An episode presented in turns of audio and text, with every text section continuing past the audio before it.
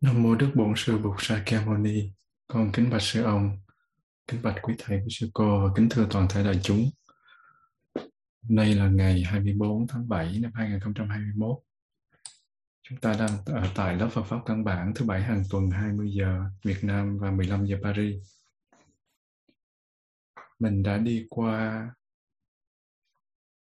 7 tiết của đề tài duyên khởi và hôm nay mình sẽ đi tiết cuối cùng là tiết thứ 8 để kết thúc cái đề tài này.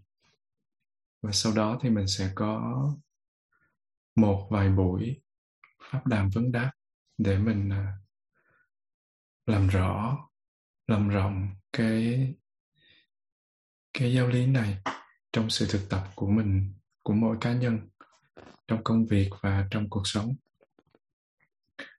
Lần trước thì à, cái tiết thứ bảy mình đã đi về cái sự áp dụng giáo lý duyên khởi vào trong cái cuộc sống với tính cách cá nhân, giá trị của nó như thế nào và áp dụng ra sao.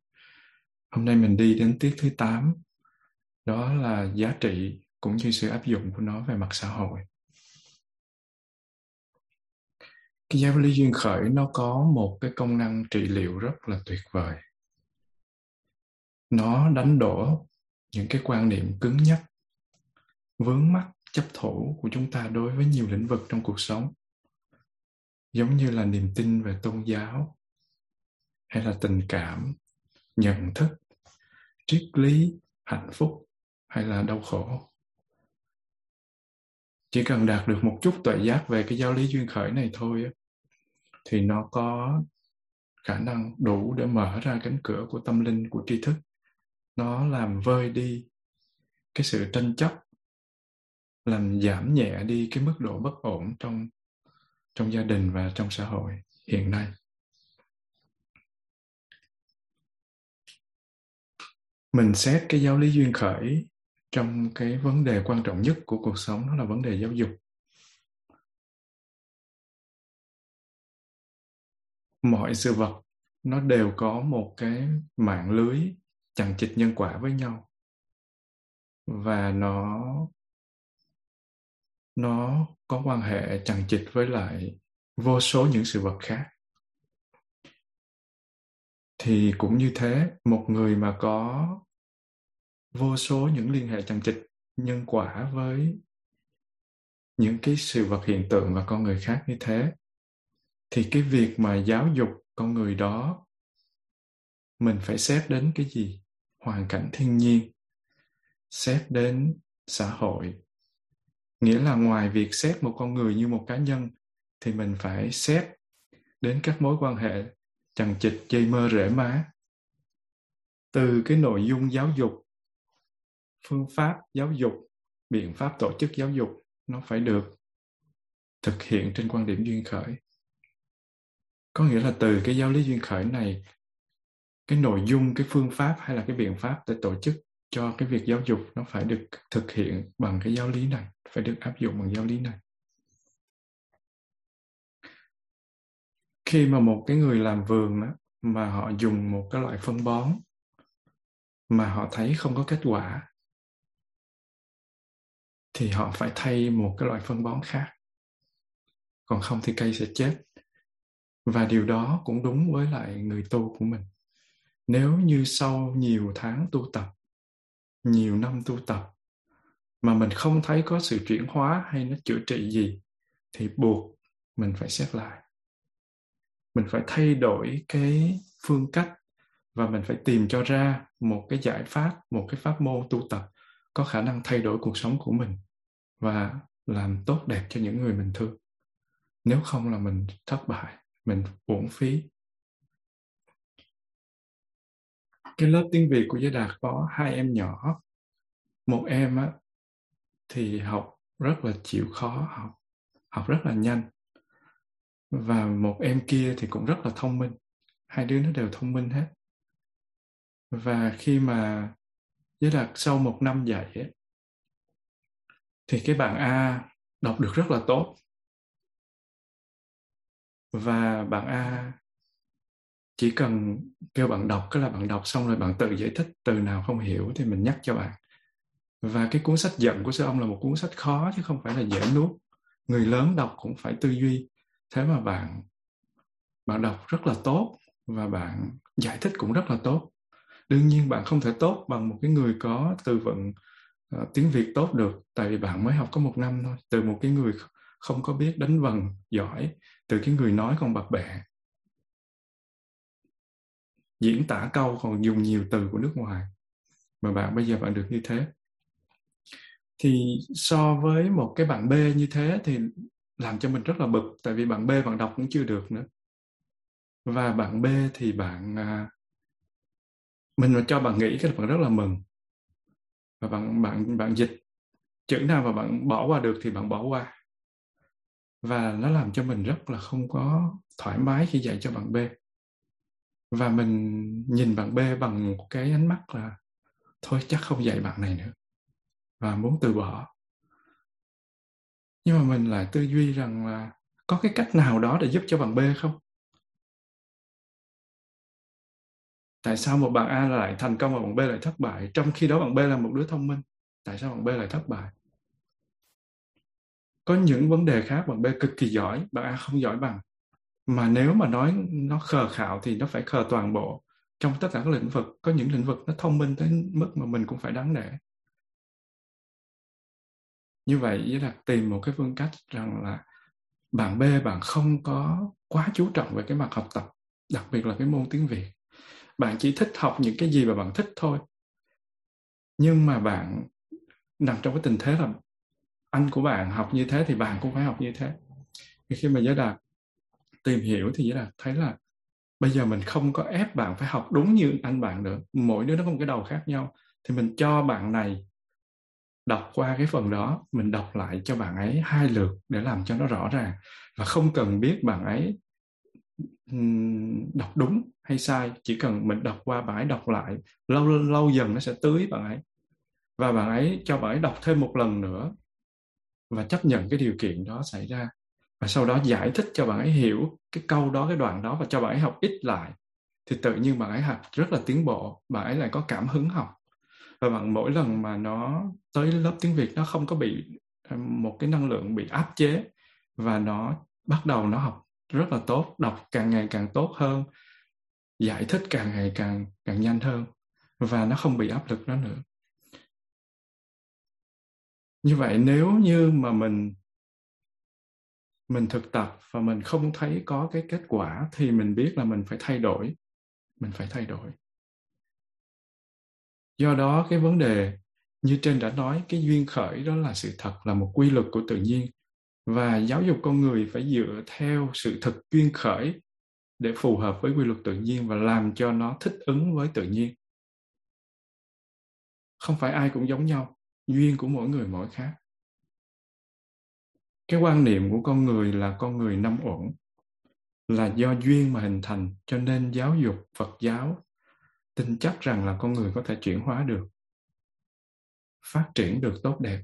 Bởi vì con người không có cái ngã cố hữu, nó không có linh hồn bất biến. Cho nên bằng cách hướng dẫn phát triển con người theo từng mặt của ngũ uẩn, người ta thuận với duyên gì thì mình chia sẻ với cái duyên đó. Và cái lối giáo dục hiện tại coi trọng sự phân tích tìm hiểu để cải tạo và phát triển nhân cách. Thì thật là không có gì phù hợp hơn việc xét con người là con người. Ngũ uẩn duyên khởi, sắc thọ tưởng hành thức tổ hợp lại mà thành. Và trong hiện tại, thì một cá nhân do duyên khởi mà hình thành, duyên nó có thể là nằm trong quá khứ và nằm trong hiện tại. Thì cái cá nhân ấy phải được giáo dục trong hiện tại bằng duyên khởi bằng mối quan hệ tương hỗ để cá nhân ấy được lợi lạc trong hiện tại và trong tương lai. Và giáo dục do đó có nghĩa là tạo ra một cái duyên lành trong cái ý nghĩa duyên khởi để cho một con người, một tổ hợp ngũ uẩn được phát triển theo cái chiều hướng tốt đẹp, thăng hoa, đi lên. Và chính nhờ thấy duyên khởi và bằng phương pháp duyên khởi mà giáo dục Phật giáo nhìn vào hoàn cảnh và con người một cách khách quan để tìm ra được những cái duyên chủ yếu để đột phá hay là cần bồi dưỡng và với giáo lý duyên khởi thì giáo dục Phật giáo có thể tin tưởng được vai trò của giáo dục trong việc xây dựng hạnh phúc và tiến bộ cho loài người. Và mình tin vào cái giáo lý duyên khởi, hiểu, tin thì giáo dục Phật giáo không có sợ hãi, không e ngại trước những cái khó khăn. Vì sao vậy? Những cái hiện tượng xấu hay là những cái bản tính xấu nó không có phải là không thể di chuyển được, không thể chuyển hóa được.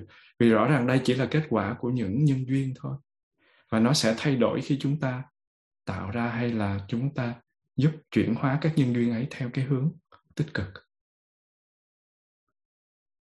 Đó là vấn đề thứ nhất là vấn đề giáo dục. Vấn đề thứ hai đó là vấn đề về ngôi nhà chung. Thế giới này là một ngôi nhà chung.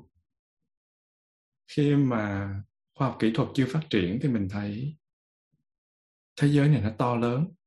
Nhưng mà khi mà khoa học kỹ thuật phát triển đặc biệt là mạng internet các trang xã hội như Facebook, Google hay là Viber, Zalo vân vân nó phát triển thì thế giới nó trở nên nhỏ bé và kiến thức của con người trở nên khổng lồ. Ngày xưa mình nói một vị bác học có nghĩa là cái gì cũng biết, cái gì cũng hiểu. Nhưng mà không phải như vậy họ chỉ hiểu một phần nhỏ thôi.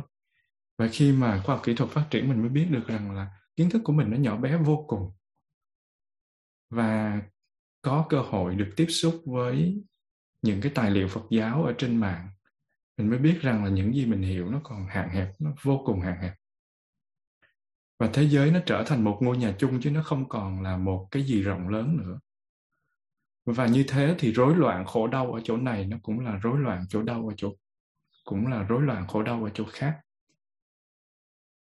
Và tất cả đang hiện hữu trong một tương quan mật thiết với nhau. Và từ cái nhận thức này thì thế giới nếu đi vào hòa hợp hợp tác xây dựng hòa bình an lạc sẽ là một cái quyết định tốt và khôn ngoan nhất. Dịch bệnh, thiên tai, lũ lụt, động đất. Nó đang xảy ra ở bất cứ chỗ nào trên trái đất này và nó làm ảnh hưởng toàn cầu. Lũ của Trung Quốc, động đất của các nước ở Đông Nam Á, của các nước châu Á. Dịch bệnh thì toàn bộ thế giới đang phải hứng chịu. Đức cũng vậy, Pháp cũng vậy, đang bị lũ lụt. Tiệp khắc thì bị gió xoáy, bị một cơn lốc xoáy xoáy bay cả một ngôi làng lửa. Rừng đang là những cái tai nạn rất là là kinh khủng, làm ảnh hưởng toàn cầu. Và dịch bệnh lần này cho chúng ta thấy một bức tranh tuy nó rất là tàn nhẫn, nhưng mà nó rất là sinh động. Bạn cứ vaccine cho hết quốc gia của bạn đi, nhưng mà nước nghèo mà bạn không ngó tới thì bạn xem coi bạn mở cửa kiểu gì. Và miền trung của Việt Nam bị thiên tai lũ lụt mà miền Nam miền Bắc không trợ thì xin nhìn xem cuộc sống của mình sẽ bị ảnh hưởng như thế nào. Sài Gòn mà bị dịch, mà Hà Nội mà không lo. Cứ nghĩ là ôi cái chỗ đó là chỗ của bên kia, không phải chỗ tôi. Là chết chết chung dịch bệnh mà không tương trợ lẫn nhau thì nạn đói nó có mặt, cướp bóc bất an xã hội. Mình xem được coi mình có yên không? Mình giàu có cỡ nào, nhà cao cửa lớn, cổng đóng khép kín cỡ nào, mình có yên nổi không? Và nếu như người dân mà không ấm no hạnh phúc thì người lèo lái quốc gia có thực sự yên ổn thân tâm hay không? Và trong cái thời gian gần đây thì nhiều cái ngành từ cái điện thoại thông minh tới cái à, thiết bị chơi video game đến xe hơi gặp rất là nhiều khó khăn về nguồn cung ứng chất bán dẫn. Cái nạn khan hiếm vật liệu thiết yếu này đang ngày càng nhiều xáo trộn cho công nghiệp toàn cầu. Chất bán dẫn nói rộng hơn là các cái linh kiện điện tử nó được chế tạo từ chất bán dẫn là nó rất cần thiết đối với ngành công nghiệp thế giới và đặc biệt là con chip điện tử để giúp cho các cái máy móc thu thập, xử lý và lưu giữ các dữ liệu. Hiện giờ thì các nhà sản xuất chủ yếu của thế giới là gồm ba nhà sản xuất chính, đó là Đài Loan, nó có viết tắt là TSMC, Hàn Quốc là Samsung và SK Hynix, và Hoa Kỳ thì có một nhà sản xuất lớn đó là Intel. Ba cái nhà sản xuất này sản xuất chip Ngược lại thì châu Âu chủ yếu chuyên về nghiên cứu và khả năng sản xuất thì rất là hạn chế. Và với việc cả thế giới ngày nay buộc phải làm việc từ xa để ngăn ngừa đại dịch Covid, thì cái nhu cầu về linh kiện cho máy tính và các loại máy điện tử khác nó bùng nổ nhưng mà trước khi có đại dịch này á, thì thị trường chất bán dẫn nó chịu áp lực rất là mạnh do hậu quả chiến tranh thương mại của Mỹ và Trung Quốc. Một số tập đoàn như Huawei, có nghĩa là Hoa Vi vào năm ngoái đã mua rất là nhiều linh kiện bán dẫn để hạn chế những tác động do Mỹ trừng phạt ban hành. Và cái tình trạng khan hiếm bán dẫn nó lại nặng nề thêm do cái nạn hàng hán tại Đài Loan. Một trong ba cái cái cái tập đoàn lớn sản xuất chip, chiếm 50% thị phần của thế giới. Và cái hòn đảo Đài Loan này hiện có các nhà máy chuyên sản xuất bán dẫn thuộc loại tiên tiến nhất thế giới nhưng mà các nhà máy tiêu thụ rất là nhiều nước và nhất là để rửa sạch các con chip điện tử cho nên ngay trước khi xảy ra hạn hán thì các nhà máy ở Đài Loan đã không thể đáp ứng nổi nhu cầu rồi.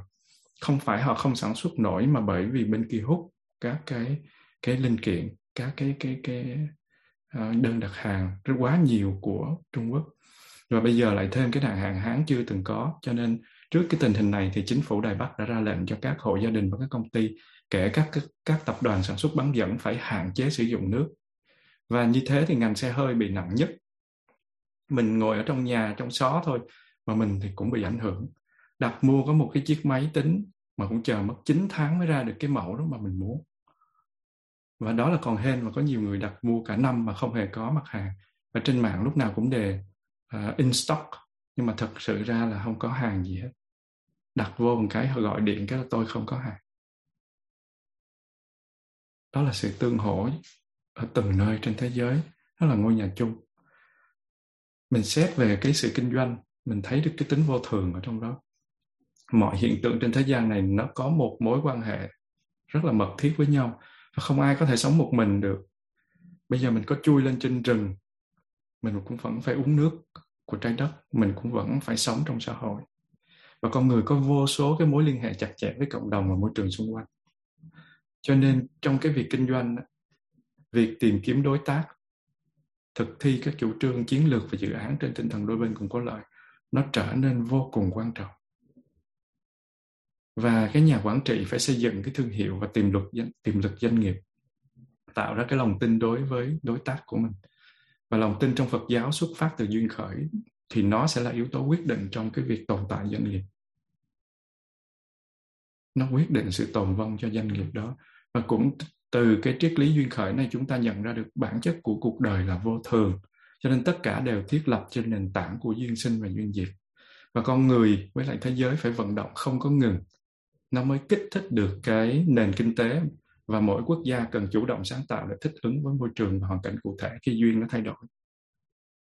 Và ở từng doanh nghiệp thì sự nhạy bén là cái yếu tố quan trọng nhất quyết định thành bại trong cái nền kinh tế thị trường đầy biến động trong cái mùa dịch này. Ý thức vô thường trong kinh doanh nó sẽ giúp doanh nhân, cư sĩ, những người mà theo Phật pháp mà làm doanh nhân nhận ra được cái quy luật biến động của thị trường để luôn luôn nỗ lực tạo ra những cái sản phẩm mới và mẫu mã và chất lượng để đáp ứng được cái nhu cầu của người tiêu dùng. Và đồng thời thích nghi với cái hoàn cảnh sống để có những đối sách chiến lược kinh doanh phù hợp trong tương lai khi mà cái dịch covid này nó bùng phát á, thì các doanh nghiệp phải chủ động thay đổi cách thức quản lý và điều hành không thể điều hành như cũ nữa nhờ vậy kinh tế nhà nước mới có thể vượt qua khủng hoảng và xác lập trạng thái bình thường mới. Giống như cái zoom này của mình chẳng hạn. Cái tập đoàn của zoom nó đâu có phát triển mạnh mẽ như thế này đâu. Qua covid là nó có cái nhân duyên nó nó bắt đầu phát triển thị phần của nó phát triển mạnh tràn ngập tất cả mọi nơi và ai cũng phải sử dụng cái máy vi tính để dùng những cái phương tiện học tập cộng đồng như Zoom này chẳng hạn. Và cái khái niệm vô thường nó cũng giúp cho các doanh nhân luôn hướng cái ý niệm về thực tại hiện hữu và từ bỏ cái tư duy cũ kỹ, bảo thủ và làm động lực phấn đấu. Sáng tạo nó vốn là một khả năng tiềm ẩn của mỗi con người và vô thường là động lực lớn nhất để làm nhà lãnh đạo thúc đẩy toàn doanh nghiệp tiến bộ không ngừng. Một người lãnh đạo giỏi là một người biết khai thác tiềm năng và tạo cơ hội cho cán bộ nhân viên thăng tiến với một cái tinh thần gọi là theo duyên nếu mà mọi thành viên trong tổ chức mà sẵn sàng đóng góp tối đa cống hiến hết mình cho sự nghiệp phát triển của doanh nghiệp thì doanh nghiệp đó nó mới phát triển mạnh và vô thường và biến động không ngừng của vạn vật. Đó là nhân tố quyết định.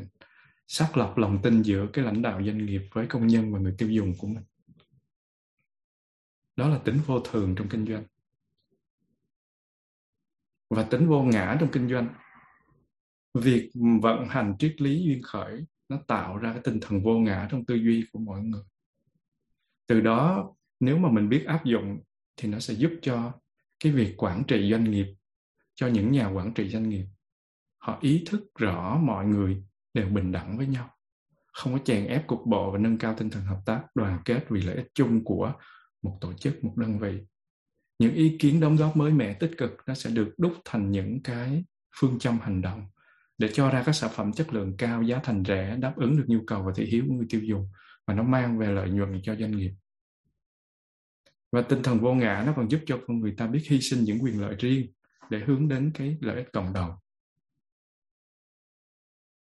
Nếu mà mình nằm trong cái dịch covid này và mình đang ở tại thành phố hồ chí minh, mình có tiền mà mình không đi mua được cái gì hết, thì mình có thấy khổ không? Và nếu mà có một cái người họ hy sinh, họ đi ra, họ chở những cái thức ăn, họ mang đến cho mình, thì mình cảm thấy thế nào? Biết ơn vô cùng. Nếu lãnh đạo và công nhân ở trong mỗi công ty có tiếng nói chung, thì năng suất lao động nó sẽ tăng lên rất là nhiều và khi mà cái văn hóa vô ngã nó được vận hành thiết thực, thì ranh giới giữa những cái nhà quản trị doanh nghiệp và công nhân nó sẽ không còn khoảng cách trong chuyên môn lẫn ứng xử nữa. Và lãnh đạo họ sẵn sàng nghe tiếng nói của người công nhân và ngược lại, thì công nhân tuân thủ các cái nguyên tắc của nhà lãnh đạo. Khoa học và kỹ thuật là một cái nền tảng để phát triển kinh tế. Nếu mà mình vận hành văn hóa duyên khởi giúp cho các doanh nghiệp dễ dàng tiếp thu tư tưởng và các cái phương pháp khoa học kỹ thuật hiện đại thì cái, cái doanh nghiệp nó sẽ phát triển rất là rực rỡ và nó sẽ có lợi cho quốc gia và cũng như quốc tế. Và ngay trong thời đại cách mạng công nghiệp 4.0 này thì văn hóa duyên khởi vô ngã vô thường nó thúc đẩy tiến bộ của tất cả các lĩnh vực. Đó là mà đặc biệt là lĩnh vực kinh tế và lĩnh vực khoa học kỹ thuật. Do đó cái việc mà chú trọng bồi dưỡng chuyên môn nó sẽ giúp cho tập thể doanh nghiệp nâng cao cái năng lực và năng suất lao động quyết định thành bại trong cái vấn đề kinh doanh và cuối cùng thì triết lý duyên khởi nó cũng đóng góp phần xây dựng đạo đức Phật giáo trong kinh doanh nếu mà mình chiêm nghiệm giáo lý căn bản trong các bản kinh của Đức Phật dạy về đời sống vật chất và tinh thần cho những cái vị cư sĩ tài gia, thì mình sẽ thấy rằng Đức Phật hết sức quan tâm đến động cơ và nội dung đạo đức của mọi chính sách phát triển kinh tế. Lợi nhuận và tăng, tăng trưởng kinh tế nó phải xây dựng trên nền tảng của giáo lý, của sự thật, của con đường đem lại hạnh phúc. Và thọ trì những cái đạo đức có nghĩa là giữ gìn những cái đạo đức nguyên tắc Phật giáo thì nó mới bền vững trong vấn đề làm ăn được. Và Đức Phật dạy rất rõ về chánh mạng bàn bạc trong các kinh điển. Và mình đã học qua bát chánh đạo thì mình thấy được chánh mạng nó vô cùng quan trọng. Xin sư cô thỉnh một tiếng chuông cho mọi người buông thư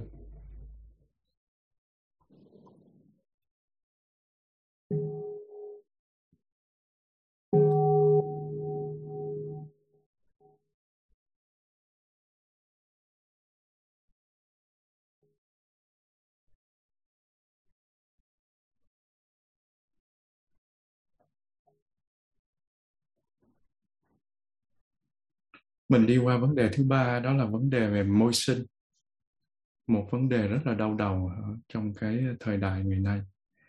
Cá nhân và môi sinh nó cùng cộng sinh và nó cùng cộng tồn.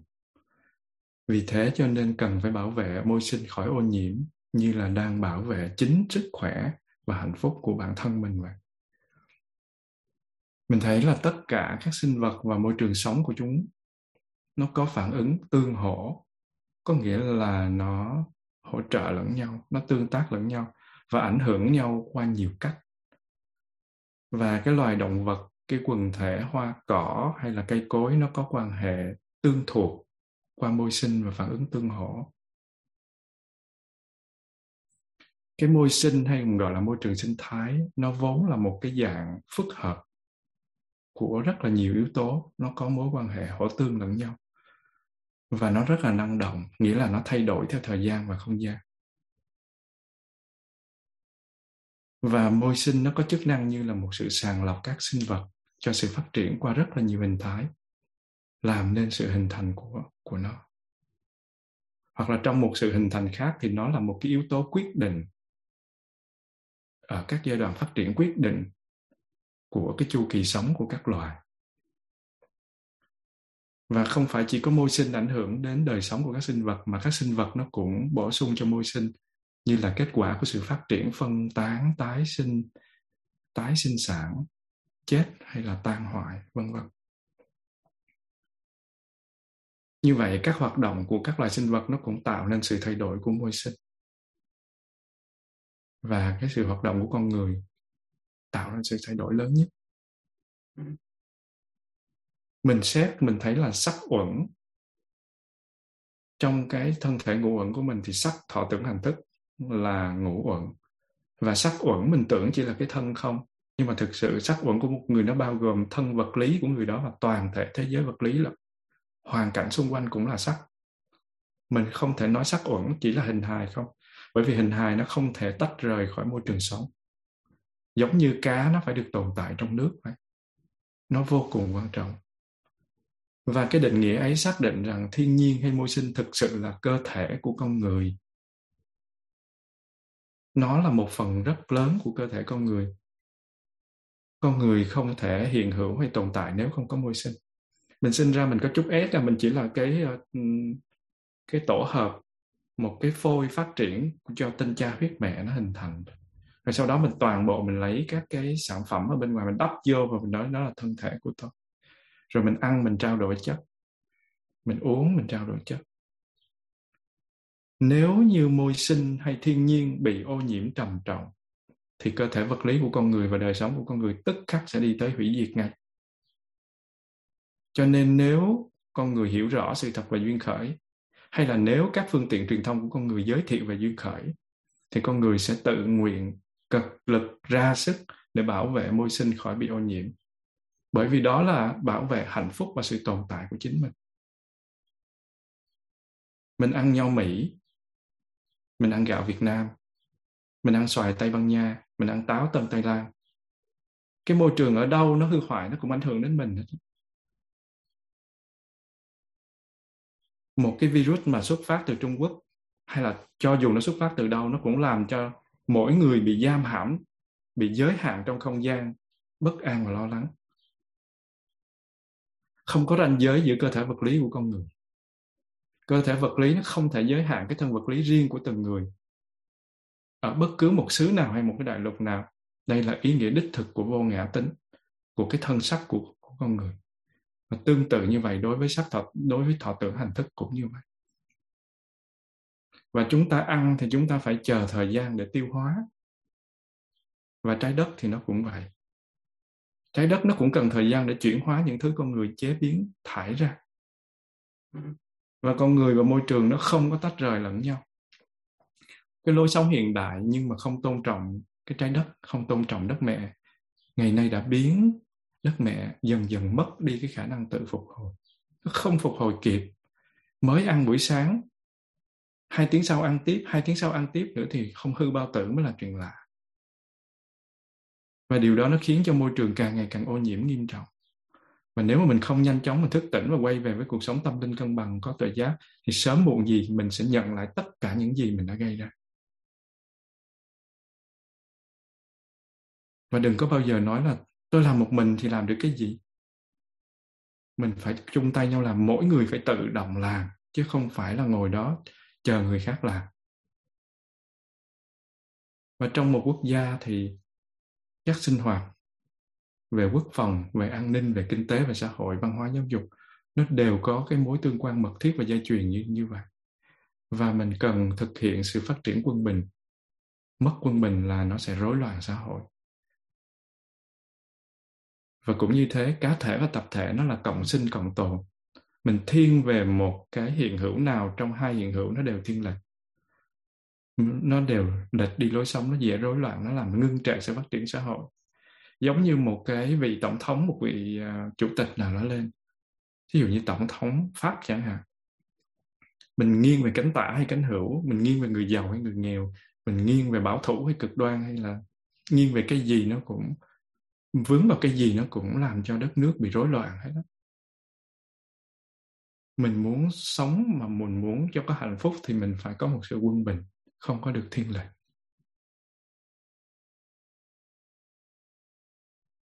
các cá nhân và các cá thể khác cũng như thế, có ảnh hưởng tương hỗ, mình phải thể hiện sự công bằng xã hội.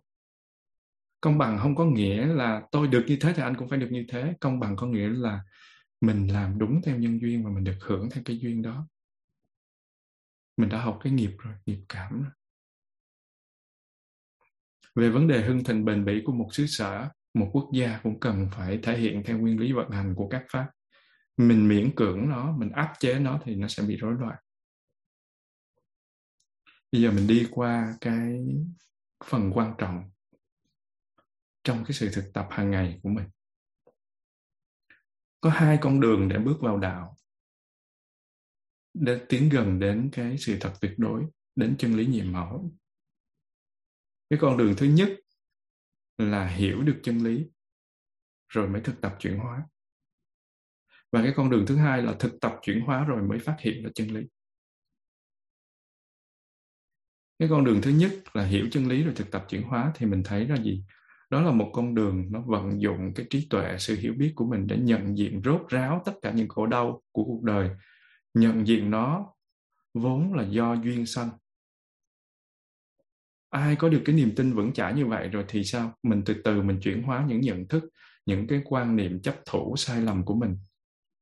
Thì gọi là người thể nhận được cái lý, có nghĩa là ngộ được cái lý để bắt đầu vận dụng vào cuộc sống thì người ta gọi đó là hiểu chân lý rồi thực tập chuyển hóa.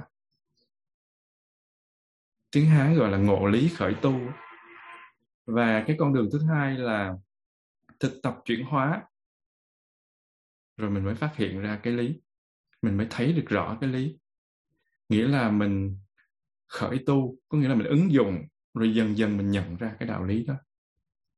Giống như mình nghe 16 hơi thở chánh niệm, mình chưa có hiểu rõ, nhưng mà mình cũng tự cảm nhận được không có cái gì gây hại hết.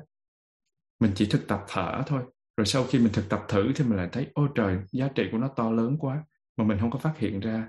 Bây giờ mình mới phát hiện ra cái đạo lý nhiệm màu này, và mình càng thực tập sâu hơn để mình hiểu được nó, và mình đem ra mình dạy ra cho những người khác khi mình có được những cái thành quả. Và đương nhiên thì sẽ có con đường thứ ba.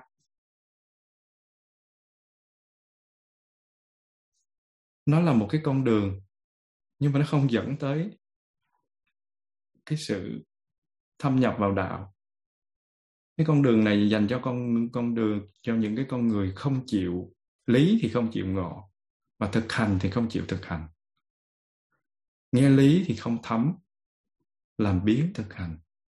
Nói thì tài lanh, mà bàn cho sướng miệng. Dạ dạ rồi tùy tiện rồi, cứ để đó từ từ. Đủ hay thiếu, đủ thiếu hay dư thì vứt vô sọt rác. Thì như thế, nó sẽ không có đi đến đâu hết. Và đó là con đường thứ ba dành cho những người không học, không tu.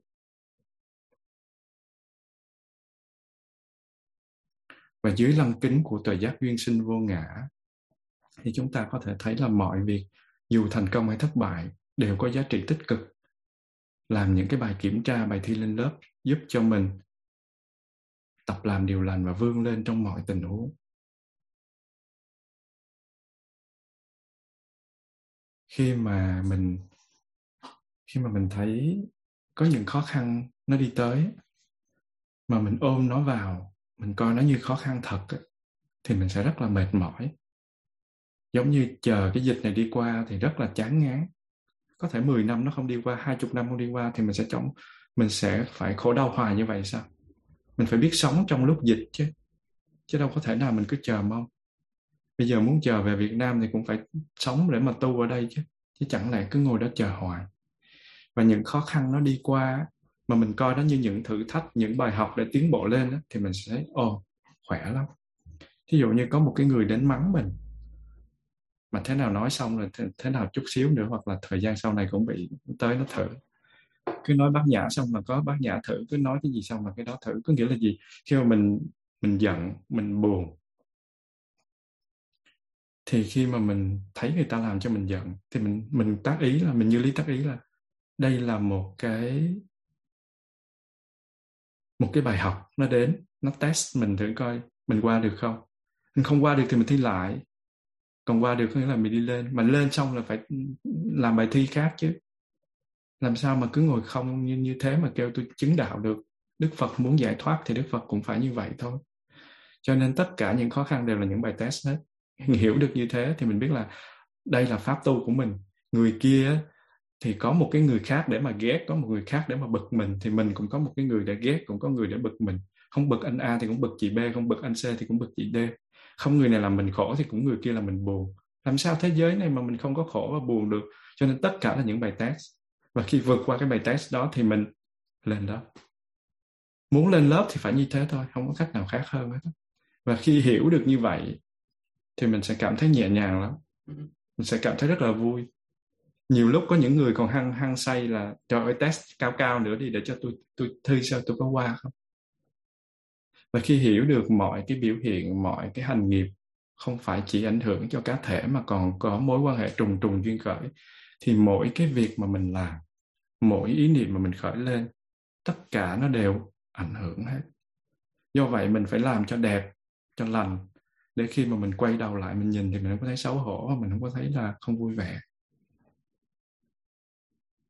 Nghĩ sao mà mai mốt mình tu tập mà mình chứng đạo, mình quay lại mình nhìn một cái con người bẩn thỉu của mình hoặc là những cái hành động bất thiện của mình.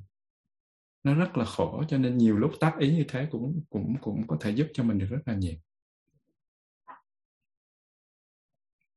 Các cái ngành khoa học thử chứng nghiệm cái tâm thức của con người và người ta cảm thấy là gì? Mình có một cái khả năng trị liệu rất là lớn đối với cơ thể bằng tâm thức. Có nghĩa là tâm thức của mình nó có một khả năng trị liệu vô cùng lớn đối với cái hình hài của mình. Mình gửi một cái ý niệm thiện lành cho một người để chuyển hóa tâm thức, người kia là gửi hạnh phúc cho người kia. Khi mà tâm mình nó nhiều niềm vui, thì tự nhiên người ta cũng vui theo. Và đây là một món quà từ bên trong mình gửi tặng đến, mà không cần kèm theo cái gì hết. Tặng miễn phí không đốt nhang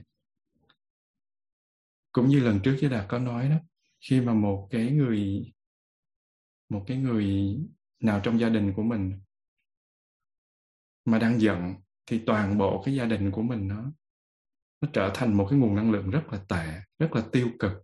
Ai cũng chạy trốn hết. Mẹ mà giận là con và và và chồng chạy trốn. Mà chồng mà giận là vợ và con chạy trốn. Mà ba mẹ mà cãi nhau là các con nó khổ lắm thật ra cũng không phải là oán than gì ba mẹ nhưng mà ngày xưa mà mỗi lần ba mẹ mà cãi nhau là coi như tim của mình nó tan nát hết. Mà mỗi lần mà mẹ mà hâm là tao đi á tao bỏ nhà tao đi chỉ là hâm như vậy thôi. Nhưng mà trái tim của những đứa trẻ nó rất là rỉ máu. Nó là những cái vết thương rất là lớn mà tốn rất nhiều năm có thể hàn gắn được điều đó. Cho nên cái hạnh phúc cái sự rạng rỡ của ba mẹ của con cái của những người chung quanh đó, nó sẽ tạo ra những niềm vui. Nó là những món quà rất là quý giá mà không bao giờ người ta nghĩ tới. Người ta chỉ đem cho nhau nhiều cái cái nỗi buồn thôi. Mình có bao giờ phân biệt được hai giọt nước không? Để hai giọt nước trước mặt có ai phân biệt được không? Nếu đó là một giọt nước sạch và một giọt nước bẩn hay một giọt nước lọc và một giọt nước trà, thì còn có thể là thấy được, hiểu được, có thể phân biệt được. Thế nhưng nếu điều đó là không phải như vậy, là hai giọt nước sạch như nhau thì sao? Thì mắt thường của mình chịu thua. Nhưng mà ở một số điều kiện thí nghiệm đặc biệt á, thì có vị tiến sĩ tên là Masaru Emoto của Nhật Bản ở trong cái cuốn thông điệp của nước đã ghi nhận sự khác biệt của những giọt nước từ nhiều nguồn khác nhau nhiều nguồn nước khác nhau. Và thú vị hơn là sự khác biệt không chỉ đến từ nồng độ của các chất có ở trong nước mà nó còn đến từ việc cái nước đó được tiếp xúc với những lời nói câu chữ hay cảm xúc gì? Vị tiến sĩ Masaru Emoto này đã phát hiện ra rằng là những cái tinh thể được hình thành từ nước mà nước đóng băng ấy, thì nó có thể có khả năng thay đổi để có thể biểu hiện biểu lộ những suy nghĩ vô cùng đặc biệt khi mà mình tập trung hướng về cái nước đó. Ông uh, làm một cái thí nghiệm là đóng băng các loại nước dưới âm 25 độ C và và gửi gửi cái năng lượng đó rồi đóng băng. Thì mình thấy là ông phát hiện ra được rằng là nước ở những dòng suối sạch và nước đã được tiếp xúc với những ngôn từ rất đáng yêu, biểu thị với những hình mẫu hết sức rực rỡ, đầy phức tạp và cái dạng bông tuyết đầy đủ sắc màu. Và ngược lại, khi mà nước bị ô nhiễm hay nước tiếp xúc với những suy nghĩ tiêu cực hình thành những cái mẫu thiếu hoàn chỉnh và bất đối xứng có màu sắc bị mờ tối. Ông đưa cái nước vào, ông nghe, cho nó nghe nhạc ra cho nó nghe nhạc rock, cho nó nghe nhạc rap, cho nghe nhạc bolero, cho nghe nhạc thính phòng, cho nghe nhạc giao hưởng, cho nghe nhạc opera, cho cho nghe những cái nhạc, loại nhạc khác nhau thì tinh thể nó biến khác nhau dưới kính hiển vi và ý nghĩa của việc nghiên cứu này chính là hình thành nên một cái lối nhận thức hoàn toàn mới về cách mà chúng ta có thể tác động tích cực đến trái đất và chính sức khỏe cá nhân của mỗi chúng ta. Như vậy đối với các nguồn nước bị ô nhiễm thì sao? Rất là dễ đoán là các tinh thể tạo từ nguồn nước này thì sẽ rất là bẩn và không có gì xinh đẹp. Vậy nếu cái nguồn nước bẩn này nó được tiếp xúc với những cái gì tích cực, những năng lượng tích cực thì nó sẽ ra sao? Và đây là một cái phép màu chữa lành từ nước. Cùng là một mẫu nước siêu ô nhiễm của cái đập Fujiwara. Vậy mà nước trước và sau khi nghe lời cầu nguyện của một cái nhóm cư sĩ Phật tử để tạo ra một tinh thể nước, nó hoàn toàn đẹp và mới hơn nhiều, hoàn thiện hơn. Mọi người có thể về để đọc cái tác phẩm đó nếu ai chưa đọc mình tưởng xem cơ thể của mình có 70% là nước thực sự là khi còn trong bụng mẹ là 99,9% là nước rồi sau đó mình được sinh ra thì còn 70% và khi già mình còn khoảng 50%. Vậy thì điều gì sẽ xảy ra nếu mình suy nghĩ và tiếp xúc với những thông điệp tích cực mỗi ngày? Và ngược lại, ta có muốn các tinh thể nước trong mình bị méo mó khi tiếp xúc với những điều tiêu cực không? Thật ra, vì nước nó dễ thấy, nhưng sự thật thì tất cả các yếu tố mà người ta gọi là vô tình, giống như nước hay đất vân vân, nó rất là hữu tình như là nước của cái vị tiến sĩ Masaru Emoto Nhật Bản vậy.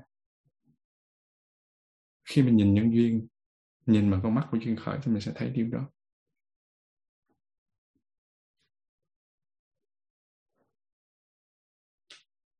Vậy mà vậy ai mà để rất nhiều người đem cái năng lượng an lạc chân thành gửi đến thì mình sẽ có một cuộc sống an lành.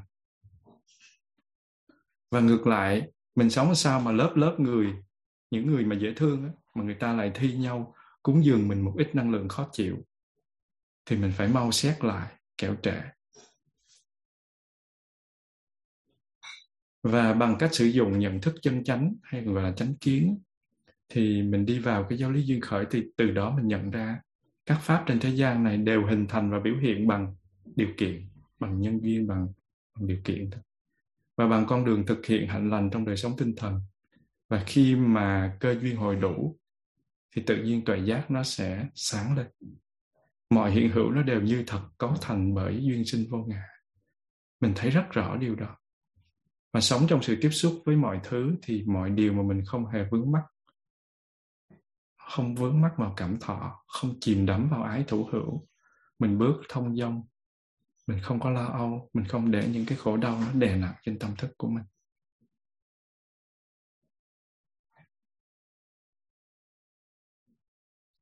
Cái tánh của cái ly á, nó là thủy tinh. Cái tướng của cái ly á, thì nó là cái ly. Và cái dụng có nghĩa là cái cách sử dụng của cái ly á, thì nó là đựng nước đừng cà phê hay đừng trà mỗi thứ nó đều có thể tướng và dụng và chúng ta đều biết rằng nền tảng xuyên suốt của giáo lý đạo Phật là tướng của duyên sinh là vô thường. Cái tướng của duyên sinh nó là vô thường vô ngã. Nhưng mà cái thể tánh của nó lại là chân như. Mình đã học về chân như duyên khởi rồi. A là gia duyên khởi, nghiệp cảm duyên khởi và pháp giới duyên khởi.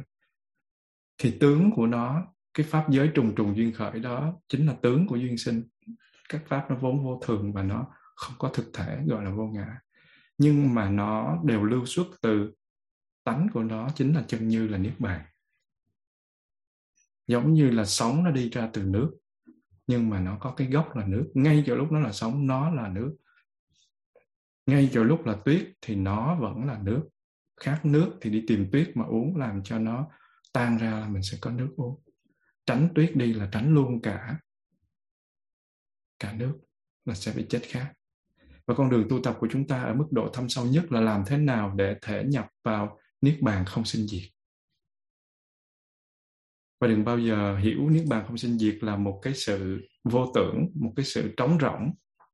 Nếu mà trống rỗng không thì chắc đức phật cũng có vấn đề. Trong đời sống thế gian thì sự nghiệp của chúng ta tạo dựng một đời nếu mà khéo thì giữ được tới già rồi mình cũng để lại cho con cháu của mình là của cải tiền bạc cũng danh vọng. Và có thể cao sang hơn hết thảy mọi con người. Nhưng mà những thứ ấy, nó tồn tại được lâu không? Nó tồn tại được mãi không? Hay là tất cả cũng đều mất đi khi mình không còn hơi thở? Và sự thật này cho mình cơ hội thể nghiệm rõ ràng hơn về giáo lý duyên khởi, để từ đó mình thể nghiệm được cái tánh chân như, cái tánh niết bàn. Giống như là ông Bill Gates. Ổng có rất là nhiều tiền, nhưng mà ông cho con cháu ông ít thịt thôi. Ông để là từ thiện thôi. Tại vì ông biết cái phần mà để lại cho nó là đạo đức, là cái phần mà hiểu biết cho mỗi người có 10 triệu thôi. Mà trong khi ổng là tỷ phú thứ thiệt, tỷ phú, một trong những tỷ phú giàu nhất của thế giới. Mà tại sao lại không, nói ông không thương con là không đúng? Vì quá thương cho nên ông chỉ để lại một ít thôi tại vì để lại nhiêu đó là đủ rồi còn nếu như mà thực sự mà để lại nhiều mà nó ăn chơi trác táng thì chỉ hại đời nó thôi. Và đó là một con người rất là có trí tuệ.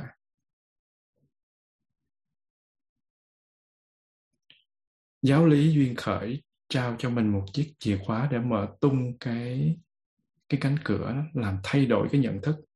Mình không phải là cái thân này không phải là hình hài này không phải là những cái tâm hành buồn vui sướng khổ không phải là thương ghét không phải là đố kỵ, ích kỷ. Không phải những cái cái tư duy. Và giáo lý duyên khởi nó có một cái khả năng đập phá mọi thứ về bản ngã mà mình vướng mắc từ lúc ấy lâu nay và giúp mình nhận diện ra được con người thật của ngũ ẩn này.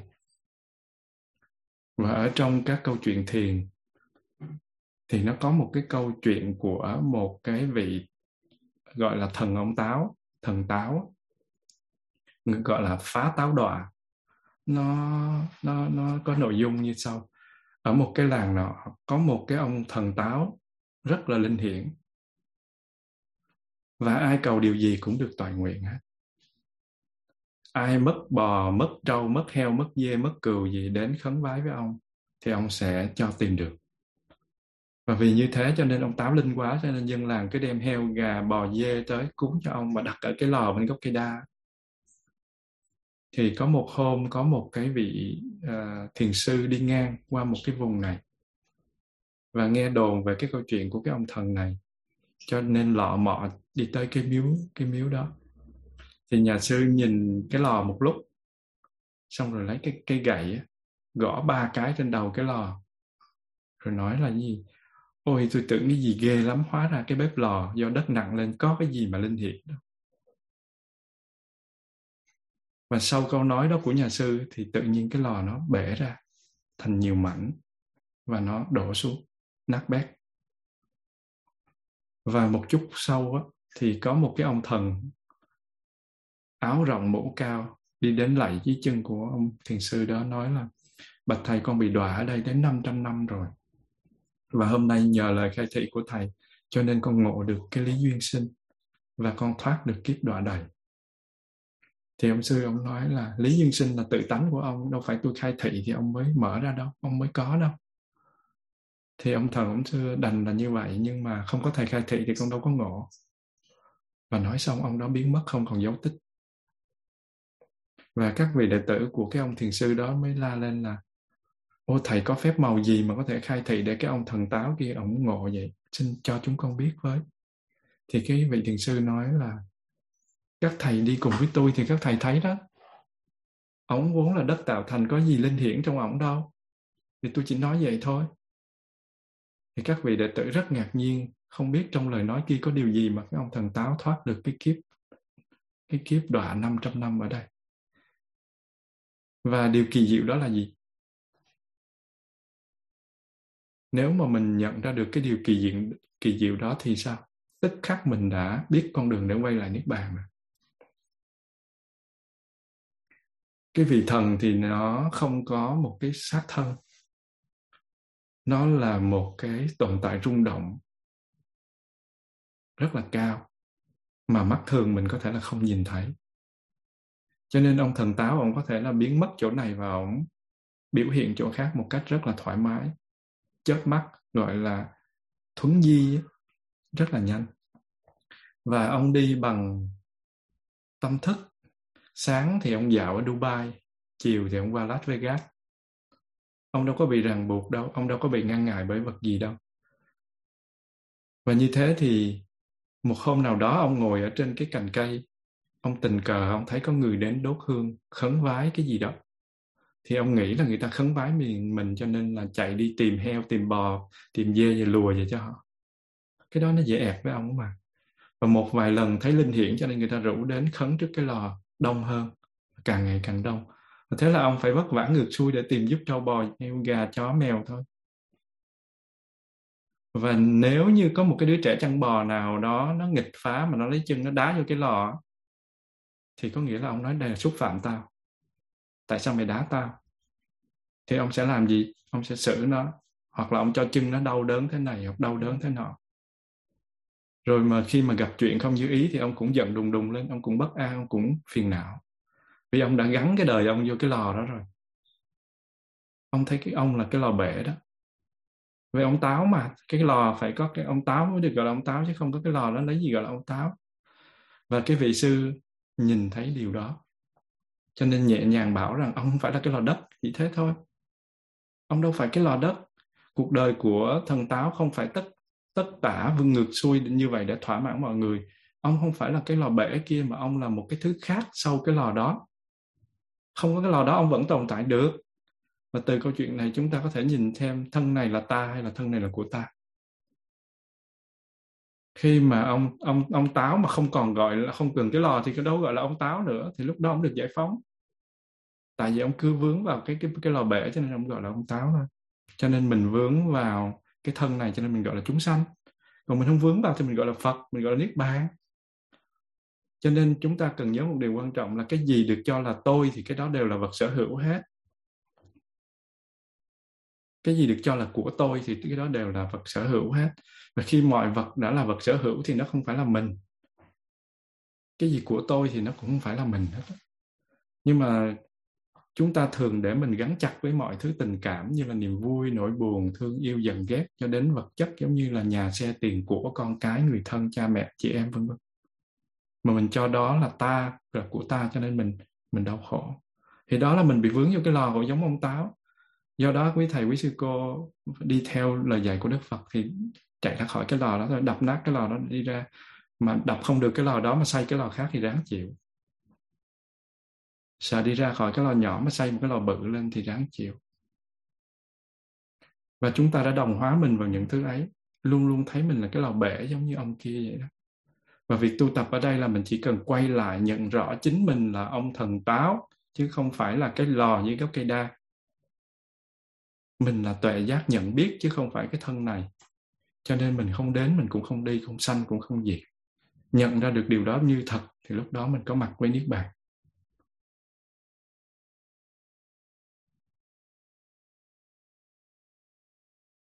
Những gì có tính chất sinh diệt như niềm vui, nỗi buồn, dòng suy nghĩ, nó đều vô thường hết. Mình không có giữ được. Không có thể giữ được. Tình yêu thương nào rồi nó cũng nhạt phai và mọi thứ đều thay đổi, cho nên mọi hiện tượng cấu thành từ duyên sinh thì chỉ là tạm bợ thôi. Một trăm năm rồi cũng thế thôi, gặp nhau thì cũng làm ngơ thôi. Cho nên ta hãy nhận diện nó như một người khách. Ta có quyền mời giữ nó ở lại với mình và cũng có quyền khước từ hay là mời nó ra khỏi nhà mình theo ý của mình muốn? Thông minh làm được điều này là mình đang loại trừ tất cả những khổ đau đến với mình trong cuộc sống. Và chúng ta tu tập thực hành mỗi ngày, nhìn mọi thứ đi qua trong tâm thức, đến với ta trong những sinh hoạt giao tiếp hàng ngày bằng sự nhận biết, bằng chánh niệm. Và tất cả có đến và đi, nhưng mà khả năng nhận biết của mình thì không bao giờ đi và đến. Nó luôn có mặt ở trong chúng ta ngay nơi này và ở đây bây giờ và sống được với cái nhận biết ấy thì ngay lúc này, tiếp xúc chỉ là tiếp xúc thanh tịnh, gọi là xúc thanh tịnh. Cảm thọ chỉ là cảm thọ thanh tịnh, gọi là thọ thanh tịnh. Mình đã học rồi.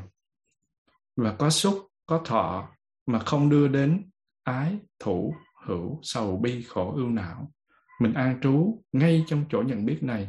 Mình chấm dứt được dòng chảy của vô minh ở phía trước đang thúc đẩy mình và mình chấm dứt được dòng chảy khổ đau ở phía sau, là kết quả đang chờ đợi mình.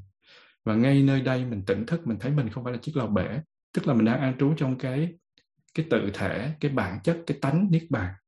An trú trong tâm phật chiếu sáng cho chính mình. Giống như vàng mà đã được sàng lọc, đã được tổ hợp lên thành một cái cục vàng rồi nó không trở lại với các cái hạt bụi vàng kia nữa. Nó không có, nó không có phải sàng lọc nữa và với niềm tin chắc thực vào điều này thì dù có sống bất cứ nơi, nơi nào trên trái đất thì mình vẫn thông dong mình không có bị vướng mắc. Mình trở về với cái ngôi nhà đích thực cái quê hương đích thực của chính mình. Và trong mình thì chỉ có niềm hạnh phúc chân thật. Cái niềm hạnh phúc đó nó an lạc tràn đầy và mình đem đến mình tặng cho mọi người được. Cái niềm hạnh phúc chân thật á, nó không có mặt của khổ đau của thế gian cái cái hạnh phúc của thế gian chỉ là cái hạnh phúc dựa trên nhân duyên. Còn cái hạnh phúc vắng lặng tịch tịnh nó gọi là niết bàn đó là một cái hạnh phúc mà không thể nào dùng ngôn ngữ để diễn bày được. Và cái thứ đó mình có thể cho người khác được.